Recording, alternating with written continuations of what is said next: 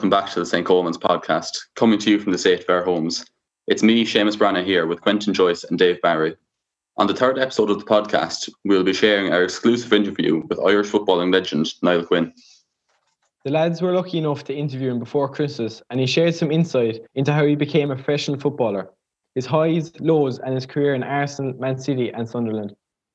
After listening to Niall, stick around to hear us chat about our take on Irish football and does it match up with what Niall has to say? Let's take a listen. Um, you played in an Ireland minor final and you were offered a contract to play Aussie rules. What made you choose a career in soccer? Well, I was brought up in Dublin, in Crumlin, where soccer was quite big and colour TV had just come in. I'm, I'm not that old that it was black and white telly, it was colour TV, and you'd get the World Cup in them days, you'd get the FA Cup final, be the only live match you'd see. But Match of the Day was on every Saturday night and the big match on a Sunday. And they were on uh, English channels that we could get in Dublin, BBC and ITV.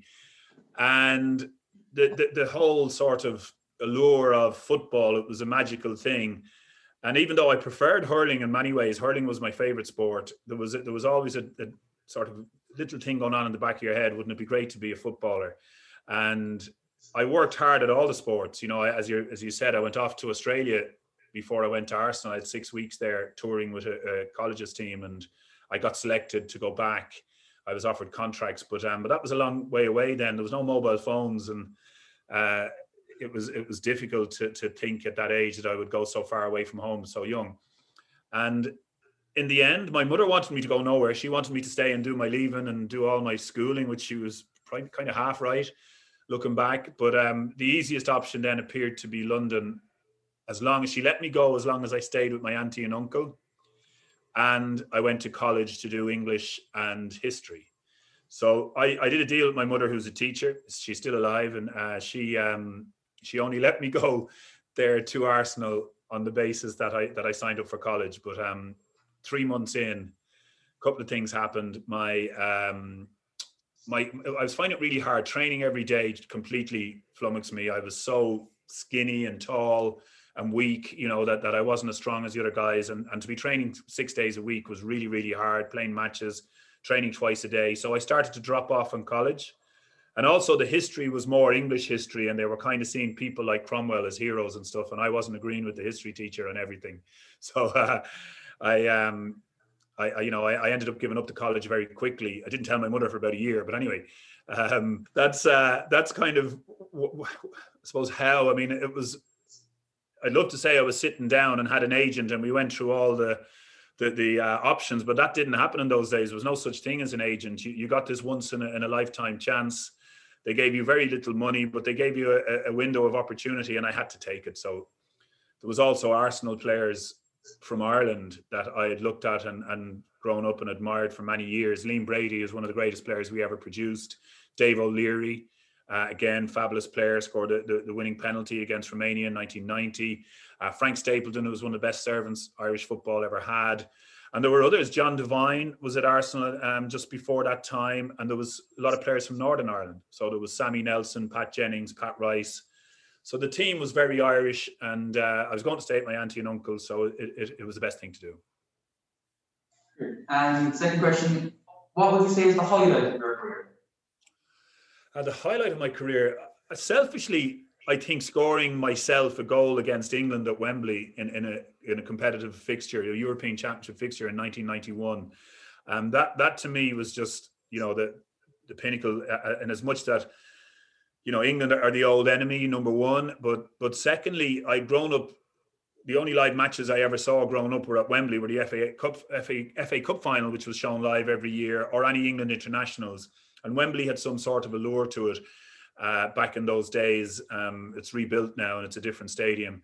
But to to to kind of go and score there after I'd been a couple of years earlier, there was a friendly two years earlier and I was a kid at Arsenal. I was in the youth team, barely breaking into the youth team when Ireland played England at Wembley. And I went to Wembley to the match on my own. And I watched England, I think they beat us 2 1 or 2 0 or 2 1. I, I, should remember the score. But what I do remember was, God, wouldn't it be great one day if I got out in that turf and got to play against England and, and score a goal? And, and that's what happened in 91. So, so that, that was a big one. I scored a big goal against Holland in the World Cup in 1990. That that made me because for for about 10 years afterwards, I was virtually picked for every game, whereas I'd never been picked for a competitive game before that. I was always coming on a sub. So so that was a huge moment for me. And um, and then overall, then when, you know when, when I look at what Ireland achieved, and you know we, we got to number five or number six in the world rankings at one stage, which is um, it's hard to hard to fathom now, but we did pretty we did a pretty strong team. We had a great adventure, and it was like a family. We we were just so bonded. It's like a brotherhood. It was, it was just incredible. I can't really explain it to you the, the ties that we had. And Jack Charlton was responsible for that. So playing for Jack was it was some achievement. You know, when I look back, I was so lucky to have done that. And then, you know, domestically, I played with three great clubs with with Arsenal, which you know I've often said, you know, they, they sort of turn, t- taught me about football. They turned me, you know, in, into uh, somebody who, who who could you know get, get a chance in the game. And then at Man City, you know, they, they I, I kicked on then and, and became a proper sort of Premier League footballer. Got plenty of goals. And then I went up to Sunderland, and Sunderland was just a, a different experience altogether. The, the, the community of Sunderland, they live for their football. I don't know if any of you have seen the Netflix series um, Sunderland Till I Die. Uh, that kind of does it justice in some respects, but literally you have a city of an, an outskirts of about three to four hundred thousand people, and they just live for football. So I was in a real hotbed there, and it was very successful. So, so that's kind of a snapshot of of, of my career. That's my achievement, and supposed to get twenty years out of it. I had two cruciates, so I had both knees um, replaced in that time, but I think I managed to play six hundred and fifty games at the top level. So, so that was. Uh, that was probably uh, you know to get to get to that from the, the little kid who was playing minor hurling you know a few years a few years earlier that i suppose that was that was it. And, and listen even to this day i miss it. I miss the dressing room. I miss i miss what we had in the irish setup. I miss what we had at certain times domestically because I had highs and lows. I had relegations and i had you know we won the championship for instance. And uh, i won i was part of the of the uh, arsenal squad that beat liverpool in anfield in 1989, a month after the Hillsborough disaster. It was an incredible time. But Arsenal won the title, which, which was the Division One title, as it was called then. But for all intents and purposes, it was the Premier League. And I didn't play that night, but I played uh, three of the matches in that year. We won the three matches. And, and you know, you, might remember Man City going really close to blowing it and, and beating QPR a few years ago when Aguero scored the goal to win the league title. Um, everybody thought that was the closest, but in our time, that that game against Liverpool was closer still because uh, we ended up on the same goal difference as Liverpool uh, after the league ended, but we won it because we had scored one more than them in the whole year. So it was just so close. It was it was crazy, and it was an injury time winner by Michael Thomas to win the league. So so they, they were incredible times, and um, you know, there was there's other times when we got relegated, got relegated at Man City, and I got relegated at Sunderland. So to fight back from that and and get a career, you know, going again was was, was tough, but kind of that was an achievement too. But wasn't all plain sailing, but I got 20 years out of it. Thanks, Niall. What a great career with some fantastic highlights. He managed to rack up 21 goals in his international career, breaking the national record at the time. Looking at today's Irish team, he definitely would be a great asset to a team lacking goals. This isn't a solution, but who do you think Quentin could be the person to break this goal drought? Yeah, I think Aaron Connolly is definitely in with a shout. Um, the 20 year old is definitely confident in his own ability, really shining at Brighton last season and at times this season. Um, unfortunately, he is out with an injury and he picked up against Wolves after scoring a goal. But he really is one of the front runners in the race for that goal for Ireland. He's fast, he's strong, he's not afraid to take on the defender. He's just lacking that cutting edge in front of goal that Ireland are missing throughout the ranks. I really do believe he will have that impact if he gets in form for Brighton and plays regularly. If all those factors do fall into place, I do think he will become the man to finish off the new style of play Kenny has introduced. But I do think we'll have to sacrifice a year to get this right. As we know, international coaches don't get much time with the team, so I think that should be loads of time to get the goal scoring drought out of the way. Um, Seamus, what do you think? Look, I don't think right now there is a striker in Ireland that's international quality. Like you mentioned, Aaron Connolly, five goals in 35 Premier League games for Brighton, zero goals in five games for Ireland. That's not good enough. That's not international quality. Like you look at some of the other options, Adam Idah, 19 games for Norwich, one goal. that's not international quality. We just don't have the quality right now. I think this isn't a problem with Stephen Kenny or the current team. This is a problem right, right the way down the youth system. There isn't the players coming through. Yes, you have these fellas who look some way promising, but they're just not producing the final product. And I can't see how there's an end to this problem. It doesn't look like there's an end in sight for me anyway. Dave, do you have anyone in mind? I personally think Jack Byrne could be the man to get us, not even score goals, but he's just so creative that he'll just put a ball into the box. And Adam Idah, who's a big man, he just get his head on it and get a goal. Or Shane Duffy, even from a free kick or a corner, to get his head on it. Uh, Jack Byrne is, I think he's Ireland's answer to Lionel Messi. He's just so good on the ball. And obviously, he's gone to APOEL now, who he, Mick McCarthy signed him, but I'd say it was two or three days later, Mick McCarthy got sacked. So it's going to be tough now for Jack to settle in at APOEL in Cyprus, where he doesn't know anyone there and he he can't speak the language. So I think he will. He if uh, Stephen Kenny plays him, he is going to be our best player, and it could be a bit of a uh, the same thing that happened with Wes Hoolahan back a few years ago, Martin O'Neill, where Martin O'Neill said Wes Hoolahan could only play well at home.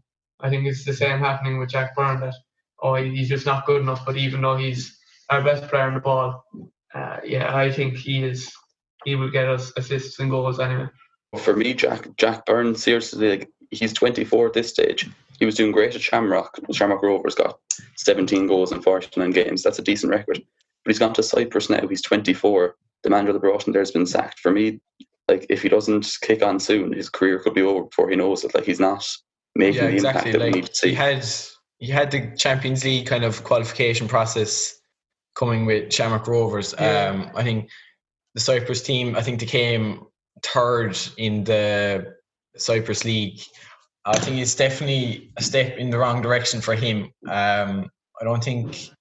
I think he like Mick McCarthy gave him his debut for the Ireland team, but I don't think it was too much of big of a gamble. Like you're going to get spotted more in your own country playing Yeah. against players that maybe are in a lower quality, but you're able to show off what you really have. Um, I think going off to Cyprus, like there's not much kind of coverage over there for the Irish kind of to watch on and say how good he is. It won't influence his performances to get onto the Ireland team, but I do hope he will do well. the division that he's gone over to in Cyprus, this, the first division in Cyprus, is ranked at the same level as the English fourth tier. So he's gone Yeah. from Champions League qualifying rounds, playing great, doing some great stuff with Shamrock Rovers, to playing in practically League Two, but with not half the TV coverage or half the scouts. Yeah, Like, but if, for me, if you look at it, a lot of the League of Ireland teams, um, players, they will go to League Two teams. They will go to League One teams. Like you rarely see League of Ireland players going to big Premier League teams unless they're 16, 17 and they want to invest in their youth system. But like, But at you least in know. England, might- you have the might- media coverage and yeah, you have the yeah. scouts. That is that is one thing. Yeah, and You don't have that enough, Like he came through the Man City He's gone to the most remote place he can. Yeah, I know. Um, But he's not very anymore. He's 24. He should be coming into his prime. Yeah, He should be coming into his prime now. Well, Seamus, what, what do you think of the new style Kenny has introduced? Do you think it will work if we do get a goal scorer? Well, to be honest, like it doesn't actually matter unless you do get that goal scorer because they can have all the possession they want, but if you're not scoring goals, you're not going to be winning games. Like, there's no point in having all this possession, all these lovely passes, having your centre backs taking kickoffs inside their own six yard box. Like, there's that's pointless if you can't finish it off with goals. Like, they're not. You're not going to get World Cup qualification. You're not going to get European Championship qualification by having possession. You need goal scorers and you need people who create the opportunities. Yeah, Which but at the minute they least- just don't have. At least they have that set up there for if they do get a goal score. If someone like Idah does that score scoring goals, someone like Connolly does that go- scoring goals, at least they have that set up. They control games. They make the chances. Like I was looking at a few stats, and they're averaging 11 shots per game. But the thing that's bringing that down is they're only averaging nearly three shots on target. Yeah. like that's eight shots in a game that are just going completely bad. Like on like I was looking at another thing on the twelfth October in 2019, Ireland like drew against Georgia. Remember they're 89th in the world. and we had 44% possession. Like this is a team we should be dominating. Like how are we meant to beat small teams if we're playing like small teams? Like you don't have Yeah, to be like a big you team to play like a big team. Like in If you, the fast, if you fast forward 13 months, we had 52% possession against arguably a very strong Welsh team. Like we did lose, but we showed that we can dominate teams. See, that are doesn't matter. us. They lost. Like I don't like it doesn't matter how much possession they had. If you lose a game, nobody cares how much possession. The, the only thing, the only stat that matters at the end of a game is how many goals you scored. Yeah, but it shows we're going in the right direction. That we're not just booting. Like, what would you prefer? Like booting the ball up to a small little striker that we don't have. At least we have something to kind of look at, and we're like, yeah, we're proud of that. We're able to dominate games. Like if we if we said If Mick they were- McCarthy, if they were he'd still playing be Route booting the ball up up to like Adam Idah. He like yeah, he could potentially come into that target man role, but I don't see that happening now. Like. If they played Route One and scored goals, I don't. I can't see one Irish fan complaining. Yeah. Yeah. Sure, it happened in 1919. Like, we didn't have not one good, like, say, Wes Hoolahan, Jack Byrne player on the ball. All we did was just people who wanted to tackle and kick the ball on. Yeah, but that worked So, because worked, you had so, you had like, physical players that bossed around and you get a lucky break, and that's what you need—a lucky break. But we don't even have players to score those lucky breaks. Like Yeah. at the moment, like even since Robbie Keane, we're still trying to replace Robbie Keane. Like there's there's players coming through. Like Maguire was showing a lot of potential, um, but he hasn't really kicked on from what people wanted. Like he's done all right in Preston, but he needs to find another Maguire in gear. his last in Maguire's last 88 championship games in the championship now, not even a top league, he scored 11 goals. Like that's just not international quality. No. Yeah, but he's also not getting playtime. He was he was out for a while with an injury. Like you're not the same when you come back from an injury. In his last three seasons, he's played 88 games for Preston. Yeah. 88 games is plenty time. Yeah, like, even, like, even a little bobbling goal, like a tap in, like, you couldn't even get a few of them, like. Mm. Like, that's like one and eight. Yeah, Yeah, one that's, every day- that's, not, that's definitely not good enough for like an Irish team Yeah. trying to get Championship. into the World Cup. Like even if we get into the World Cup, we're going to get absolutely demolished. Like if we don't have a goal scorer. Like you're coming against teams with Portugal, Spain, like Spain are after coming England, on again. France. Germany, France, Brazil, like they all have people who can score the goal and also boss the game. Like Yeah. But the we problem like is, like, I don't think the problem is any of these goal scorers that we've mentioned that aren't scoring goals. The problem isn't any of them. Because how come in the past Ireland have been able to produce the likes of Robbie Keane, Niall Quinn, Frank Stapleton, John Aldridge, all these brilliant players, all these brilliant goal scorers, and yet they can't produce one now? Like, there's obviously Yeah. something gone missing, think- gone wrong in the youth setup.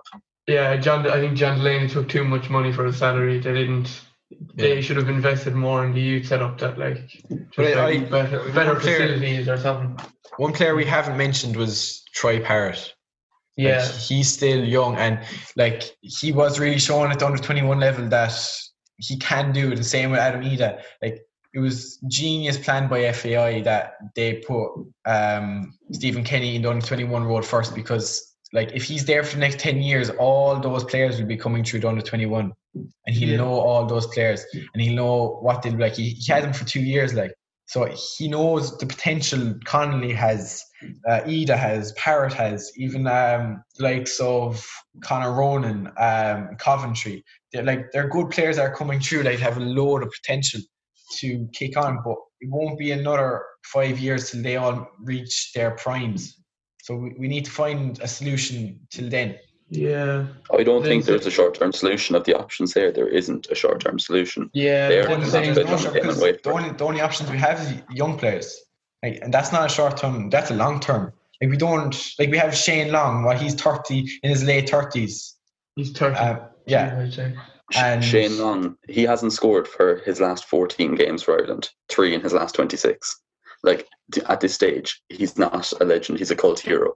He scored a few important goals, but at this stage, he, he's past it. Like, yeah. Yeah, but like uh, saying with Troy Parrott, he still hasn't scored a goal for Millwall. He's played eleven games for Millwall, no goal, and he's made two appearances for Tottenham in the cup, and he scored no goals. Like he still hasn't got his first professional goal yet. Yeah, that's yeah, that. he hasn't scored a senior goal for Ireland or for any club he's Any- played for. any- Millwall Millwall or or Tottenham. But he, but do you remember he is still young. Like it's not like he's in his Yeah. twenties and he's like he should be scoring for Tottenham and stuff like that. Like he's only had two games in the league. He's not like he was for the the youth team for Tottenham. He was on fire. Like, he was nearly scoring every game for a while. Like he was, he deserves his call up to the Tottenham team. But he just there's a big step big step for a young player going from the youth side to the the senior side because you've the likes of Harry Kane in Tottenham. That is really intimidating. That It's hard. yeah, it's, it's hard. Like and he, he, I thought he would do well for Millwall, but he he had that injury going in at the start, and I I don't think he's really kind of been comfortable in the club. Um, I think if he gets back to the Spurs and he kind of drops back into the youth system, that he could um, kind of get his form back in and kick on to be that player everyone wants him to be. Kickstart his career. Seamus, you've anything to add? Let's say we wrap it up there. Right, so that was our views on the current Irish international soccer situation. Now let's hear the views of Niall Quinn. Sure, look, hopefully he knows a bit more than us. Well, obviously it's difficult at the moment, and uh, you know the, the the the games up to now for Stephen Kenny have um, have just have been disappointing in terms of, of trying to get a result, a goal, get the whole thing off the ground, get his, his tenor off the ground. So that's been that's been tough. Um, there's a wider process there, you know, where, where he's trying to bring Irish football and how it's played at that level to a, to a different point. He's asking older players to come back and play like they haven't played before, and he's asking new players who haven't done it a- a lot in, in, in big leagues or in international uh, arenas to come together and and find a way of, of changing the way that that Ireland as a team approach matches and to make it more in line, I suppose, with the uh, with the modern way that a lot of the clubs, as you know, around Europe, etc., are doing. You know, I never thought I'd see the day, you know, at the Aviva when our goalkeeper would have his two centre halves behind him for kickouts from the six yard line and knocking it to one and over to the other. It's quite incredible. It's going to take some time. Um, for the younger lads, they don't know a lot different, so it actually will be easier for them in time. But it's more difficult for the older lads. It's difficult for Randolph, the goalkeeper, because you know he, he he- he's he's kind of getting used to this idea because at club level he, mightn't have done it as much. Uh, he's kind of in a halfway house. But then you'd have other players, you know, in their thirties, you know, like James Coleman and McClean. You know, they're being asked to do things. Shane Duffy, I think he's late twenties. But um, so there's a new question being asked, and it'll it'll only it'll only get better. You know, the first the first result, the first good result that comes along, if there, you know, hopefully there is one, will make everybody believe in the process a bit more, and, and it'll gel. Um, you, you hope that he, he gets one. You would hope that he would have got one or one or two out of the series of games he's had so far. But World Cup is going to be a really tough task now. You know, as you know, the, the draw we're in a tougher position because of our seeding with the draw. Um, I think uh, I think there's there's a, a he's got to stick with it. He has got to now say, well, this is it. I'm not gender, changing or bending. I'm not going back to make a, a, a mixture of, of the old and the new. I'm sticking at it. And you hope then that he gets the uh, the time. Whoever's in charge of the FAI at the time, you know, when when the, if the papers are putting pressure on, that he gets more time. But that all managers are the same. It's the same at every club. But but where do I think it can go? I think it's not going to go where we want it to go without a goal scorer appearing. You can do your tactics. Pep can come in and train the team for three months. You can do everything, but if you ain't got a goal scorer, if you ain't got somebody who suddenly comes alive when the ball or a chance comes, you know, then then then we'll have a problem. And uh, and I'm hoping that maybe Connolly can can be that goal scorer that he'll get off and running. There's a few there that I think if, if they hit the net the first couple of times, then they'll get there. I thought McGoldrick might have got there, and I was I was disappointed, and uh, you know um, that that he that he had to quit. Um, shame for us um, because I thought he might have come good and got a few goals, but that that's the real area. You know, I think he can do all the work. He'll get his defence right. He'll play good football, but uh, we need a goal scorer. Well, that's all we have for today's episode, which was focused on Irish football and the legendary career of Niall Quinn. A huge thank you again to Niall for taking the time to talk to us and share his extraordinary life. We will be sharing other clips of that interview in future episodes. Be sure to follow us on Twitter and Instagram at Coleman's Podcast. Tune in again for exclusive interviews with Irish rugby legend and past pupil Mike Ross and expert immunologist Professor Luke O'Neill. Thanks for listening. Stay safe, everyone.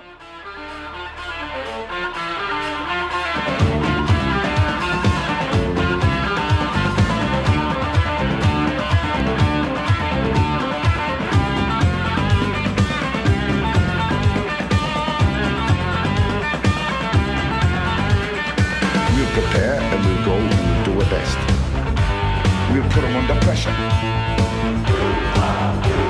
The game is about being effective, being aggressive, winning the ball, getting on with the play. We'll put them under pressure.